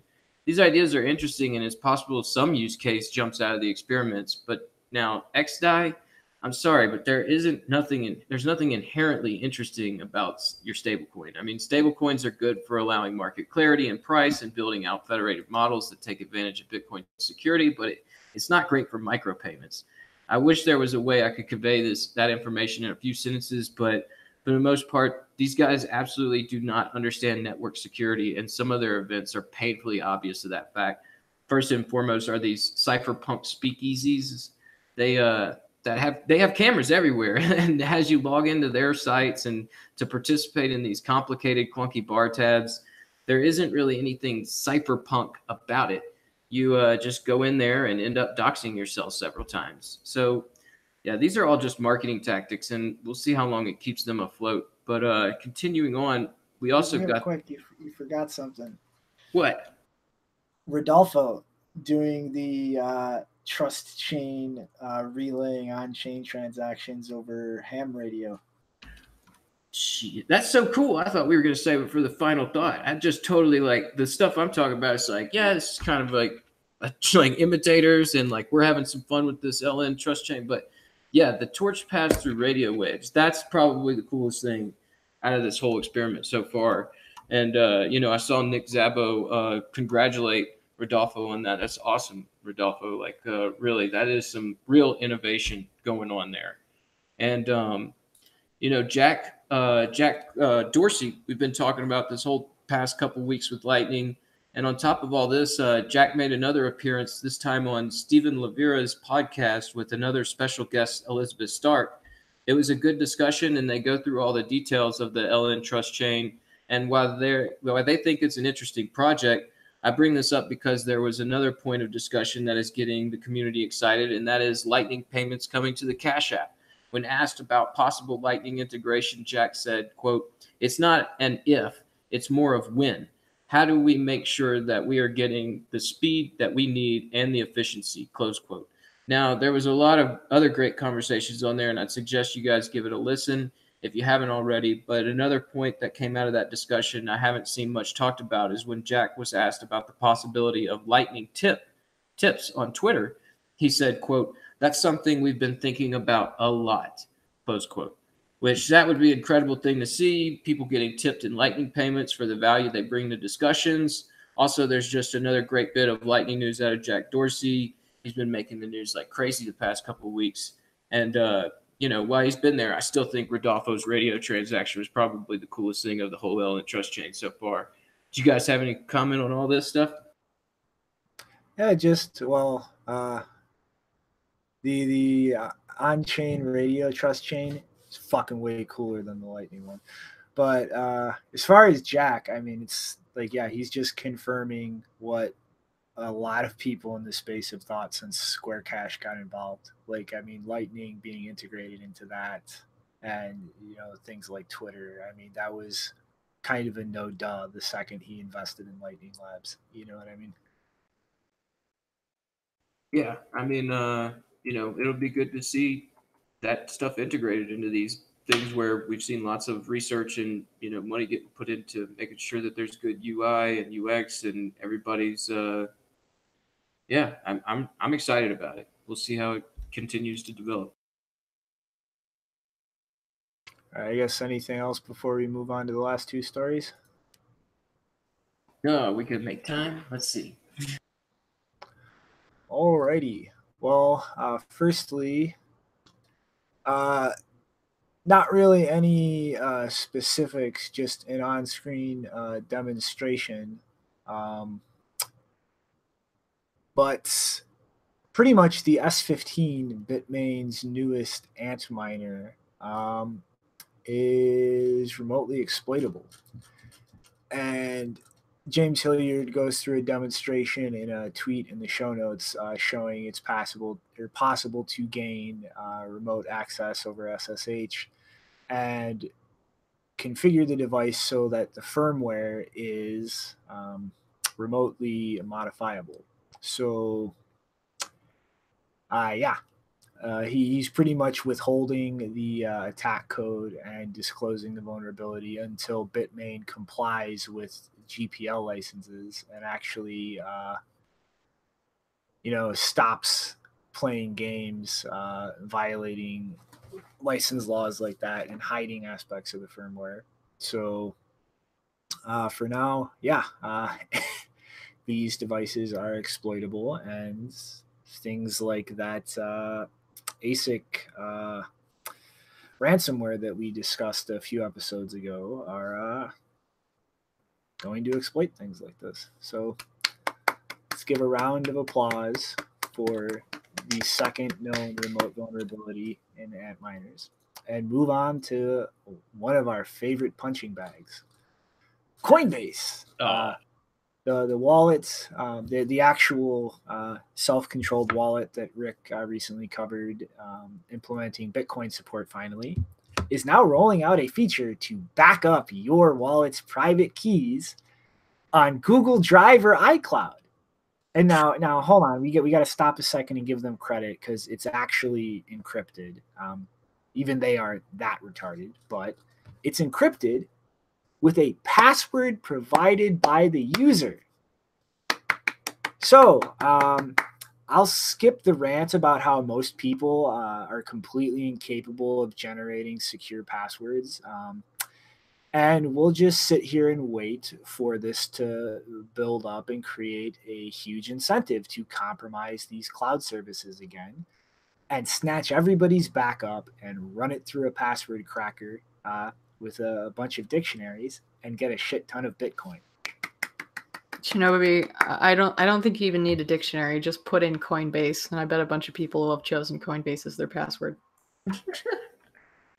Yeah, I don't think you're wrong on that. I mean, uh, for sure, this is going to be one of those things where we'll see people losing funds. But you know, I, I I don't know. The whole idea of just backing up your seat on a cloud, and even though it's encrypted, it just feels like if you get enough people on that, somebody's going to start making moves to try and break that.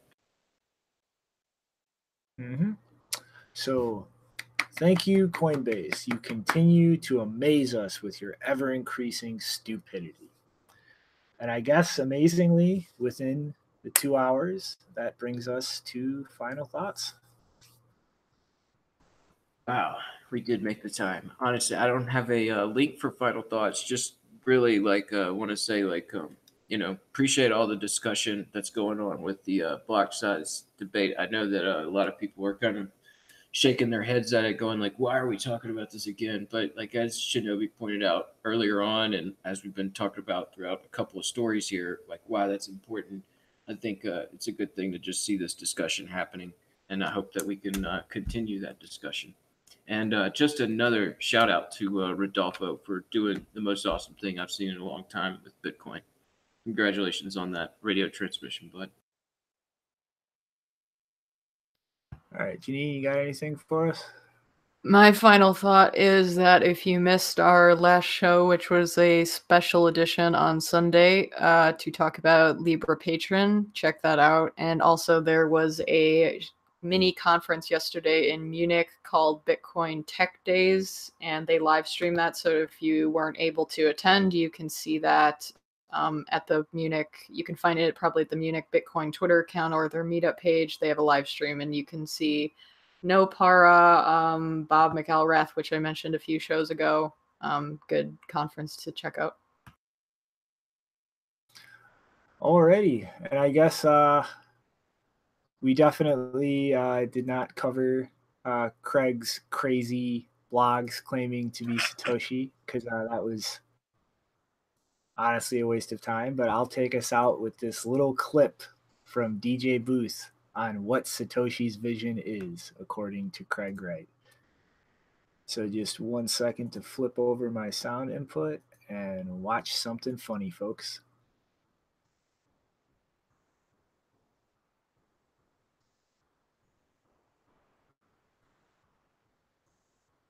Hmm.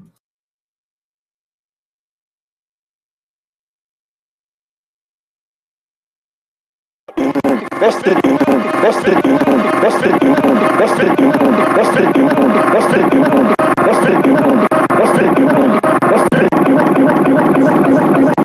Will you welcome to the stage, Hi, honey. I've just bought and invested in Hooker Coin. Mr. You can bullshit and lie. Alrighty. You guys ready? You ready? Fuck you. Good. Let's start this. Will you welcome to the stage, Hi, honey. I've just bought and invested in Hooker Coin. Mr. You can bullshit and lie. Suck it, Roger. Don't really care at all. Hey, if you think about Kevin Bacon, will you take 10 Hooker Coin for your services? And guess what? Screw the network. Bang. That quick. What the fuck? That's it. You end up with what we would call a hooker coin. My grandma gave a shit. Yay! Screw you, Roger. What the fuck bugger you? But I don't like it that much. We don't care whether you buy hooker coin. It's a real bugger involving college kids getting drunk. Um, we're a hop. We buy other hookers to a hop, not only college kids getting drunk, to a hop. Don't worry about this. It's only your grandkiddies that are going to be screwed. Hooker coin. Hooker coin, even though there's a hundred thousand people sitting on you, you're a giant cluster. Fuck, I'm already involved with a piss easy to wet dream. I don't do um, illicit drugs myself, but there's there's always alcohol. I don't give a shit. Thank you. folks. So that takes us out for the day. Toodaloo, everybody. Later, everyone. I am the issuer.